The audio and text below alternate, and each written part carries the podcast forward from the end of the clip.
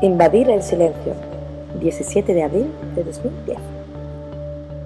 Y me invitas a quebrantar el silencio, un silencio interrumpido, tan solo por nosotros, acompañados por el tiempo, acompañados por el deseo, que hoy nace en nuestro interior y desea salir al exterior, para decorar el silencio invadido por momentos, invadidos por nuestro aliento, persuadido por la invitación que el deseo creó, que la pasión incrementó, que tu cuerpo invocó junto a la sonrisa y el suspiro que en ocasiones protagoniza la absoluta oscuridad.